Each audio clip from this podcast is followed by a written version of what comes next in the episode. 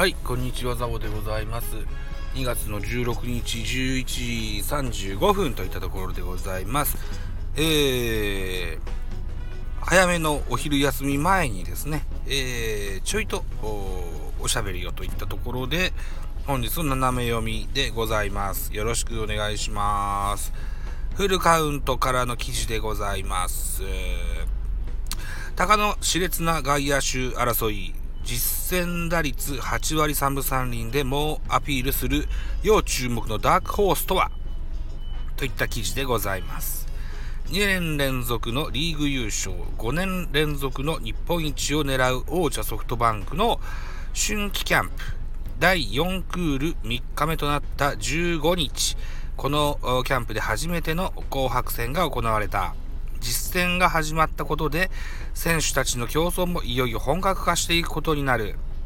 この日も本塁打を放ったリチャード内野手が、このキャンプで注目を集めているが、注目したい選手はこの一人だけではない。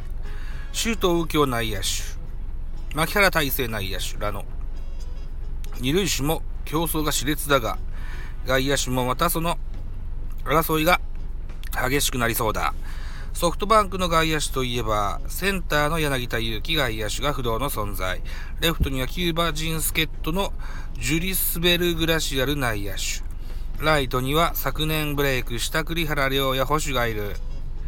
この他にも、紅白戦でチーム1号を放った上林、外野手や正子外野手らも虎視眈々とその座を狙う。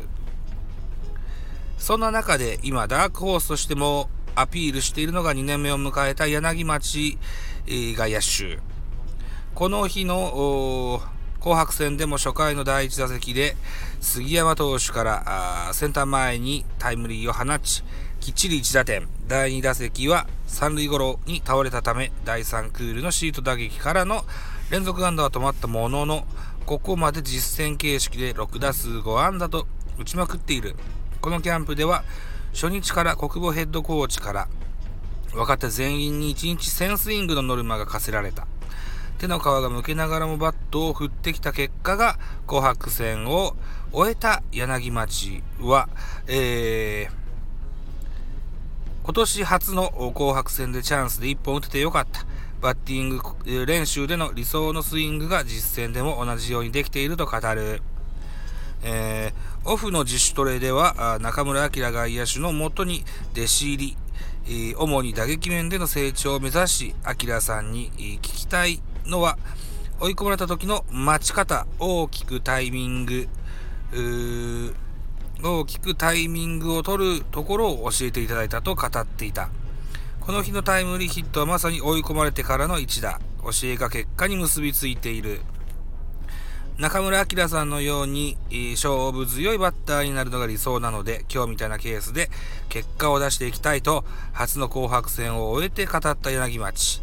ソフトバンクの外野手争いにまた一人楽しみの存在が浮上してきているといった記事でございました。えっ、と、彼がドラフトで入ったのが2年前でしたっけね。うん。えっ、と、ジャイアンツもね、えー左打ちの外野手がその時すごい少なかったんですよ。うん、亀井さんの後釜が欲しくてね、その時のドラフトのこう、こんな選手がいるんだなっていうのをちょペラペラっと見た時に、この柳町選手が目に留まりましてね、こんな選手がいてくれたらいいかなと思ったもんですが、入ったのはソフトバンクホークスになりましたね。うん。あのー、期待の選手ですよ。うん、確かにソフトバンクの外野手も層が厚いと思いますが、あのー、ぜひね、えー、頑張っていただけたらというふうに思います。ソフトバンクのレギュラー外野手って、ギータが外野手だけど、えー、レフト、グラシアル、内野手なんですね。で、ライトには栗原良也、保守なんですね。うーん、そうなんですね。外野手、内野手、保守で外野3人が固まってるといったイメージなんですかね。うーん、これもまた面白いですね。はい。といったところで本日の斜め読みのコーナー、えー、えー、熾烈な外野手争い、えー、注目は柳町と、ダークホースは柳町といった記事でございました。ご清聴ありがとうございました。あ、そうそう。現在外にいます。だから Wi-Fi 環境があまりよろしくないので、えっと、そうですね、何時くらいに帰るかな。4時ぐらいのアップにしようと思ってます。